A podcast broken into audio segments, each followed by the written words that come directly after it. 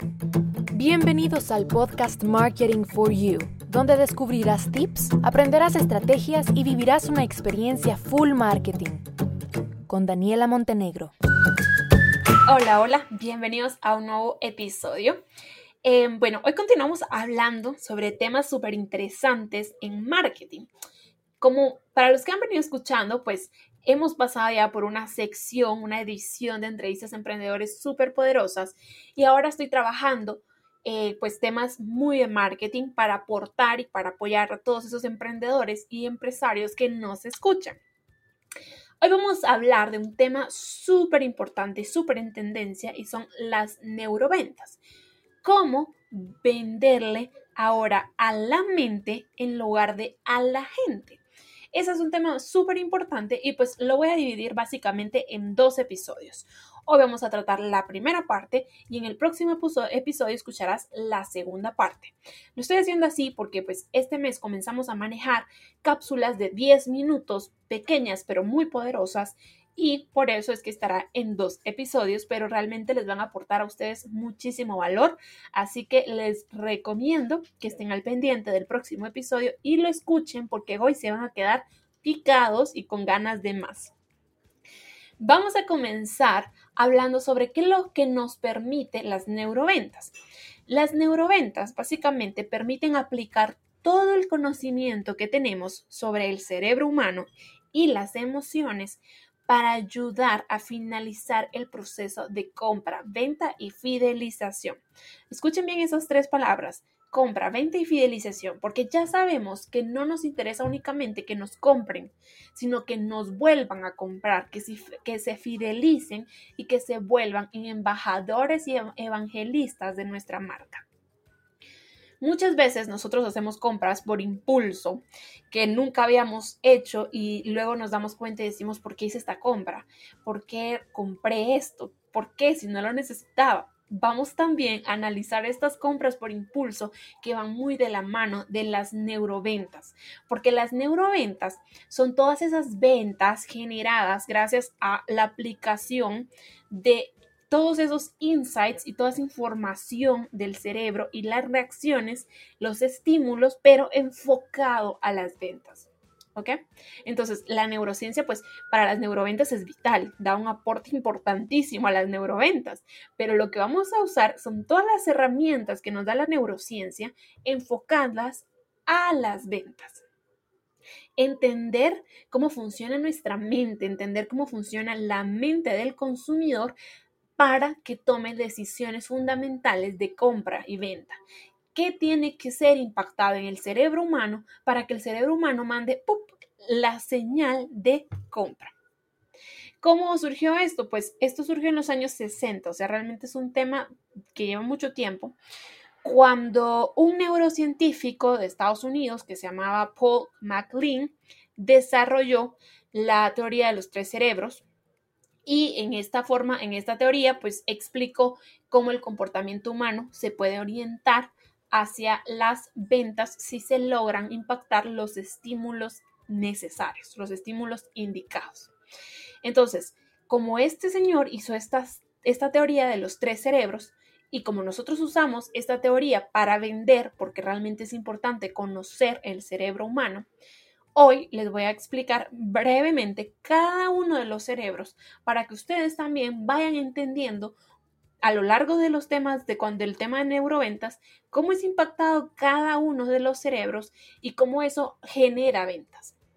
El primer cerebro es el cerebro reptil, que es conocido como el cerebro primitivo de los tres cerebros y es el responsable de la compra instintiva es el responsable del momento cero de la verdad. Es la parte más subconsciente, o sea, es la compra que nosotros ni siquiera lo pensamos, solo lo compramos porque tenemos calor y quiero un agua, porque, o sea, no lo pienso, lo compro. El siguiente cerebro es el cerebro límbico. Este cerebro representa la parte emocional. Es aquí donde ocurren las compras emocionales, las compras del día del cariño, las compras del día de la madre. Es inconsciente también, pero es muy emocional. Son cosas que no necesitamos, son cosas de que compramos flores, ya sabemos que las flores se van a morir, pero está esa parte emocional que me dice que compro un detalle para mi ser querido. Y luego tenemos el cerebro cortex. Este es el más racional de los cerebros y es la parte que ha evolucionado más. Es la parte del raciocinio. Y es aquí, pues, donde se deciden las compras racionales, ¿no? Entonces, ¿cuál es la relación entre los tres cerebros con las neuroventas? Eh, hay una persona, un personaje que muchos conocerán que se llama Jürgen Klarik y pues él habla mucho sobre el tema de la teoría de los tres cerebros y cómo cada uno de los cerebros se puede impactar con diferentes estímulos para concretar ventas. Pero hay un dato muy importante que yo les quiero decir a ustedes y que ustedes tienen que tomar en cuenta a la hora de elaborar sus estrategias de venta y es que el 85% de las decisiones de venta son tomadas de forma inconsciente. ¿Qué quiere decir eso? Que nuestro cerebro reptil y nuestro cerebro límbico son los responsables del 85% de nuestras compras. Compramos por emociones y compramos de forma inconsciente por instinto. ¿Ok? Entonces es muy importante que nosotros logremos impactar estos dos cerebros sabiendo ya que son los responsables del 85% de nuestras decisiones de compra. Ahora, Em, vamos a hablar también de otro tema que es importante, que aunque ustedes crean que es teórico, aunque sea teórico, señores, tienen que saberlo, sobre todo si son emprendedores, porque cuando contraten a una asesoría o algo, que les vayan sonando estos temas, que no les vayan a estar diciendo mentiras, armando cuento, que les suenen estos temas porque son súper importantes y ah, es tendencia ahora y conforme va evolucionando la tecnología, el tema del cerebro humano, no va a dejar de ser tendencia, va a ser cada vez más importante venderle a la mente y no a la gente, porque cada vez nos conocen más, cada vez conocen más nuestro cerebro. Ahora vamos a hablar de los códigos reptilianos. Los códigos reptilianos son códigos subconscientes que conducen a una acción. O sea, no es nada racional, pero nos conduce a una acción. Entonces, vamos a poner un ejemplo. Por ejemplo, si yo quiero salir a comer hamburguesas, mi instinto básico es que tengo hambre y como tengo hambre, quiero comer hamburguesa. Y el tema de la hamburguesa, pues es porque me gusta, porque está cerca, etc. Pero ¿cómo voy a elegir yo el lugar?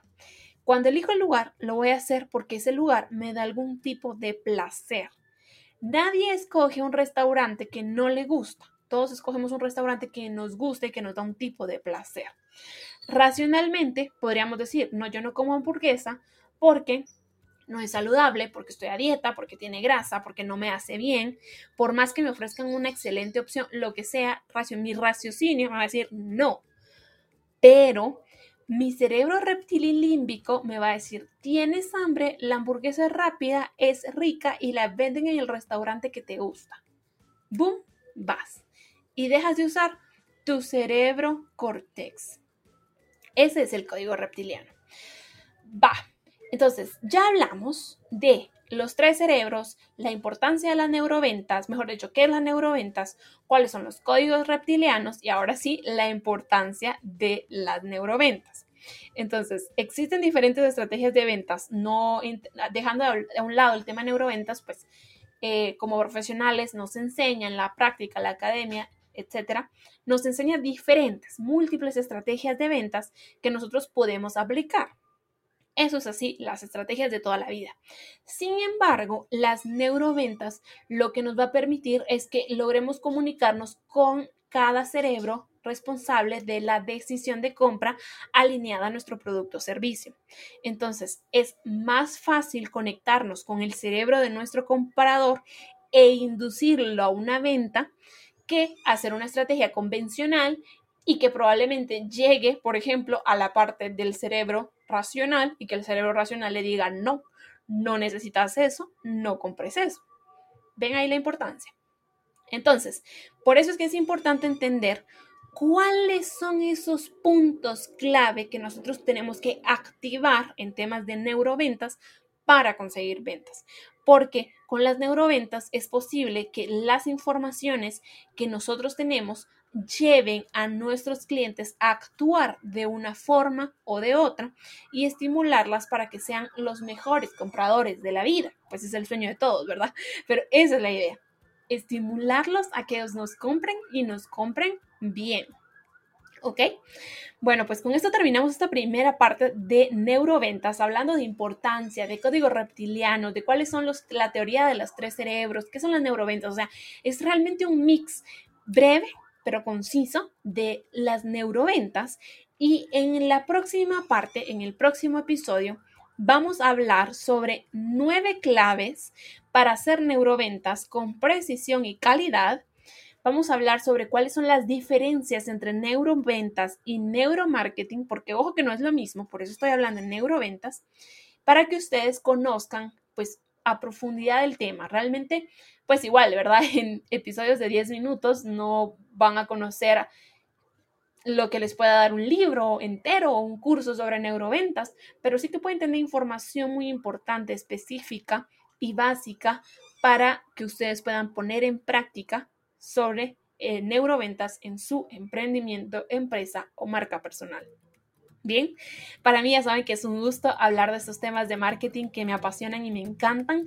Les mando un saludo a todos. Los espero en el próximo episodio continuando con el tema de neuroventas. Bye bye.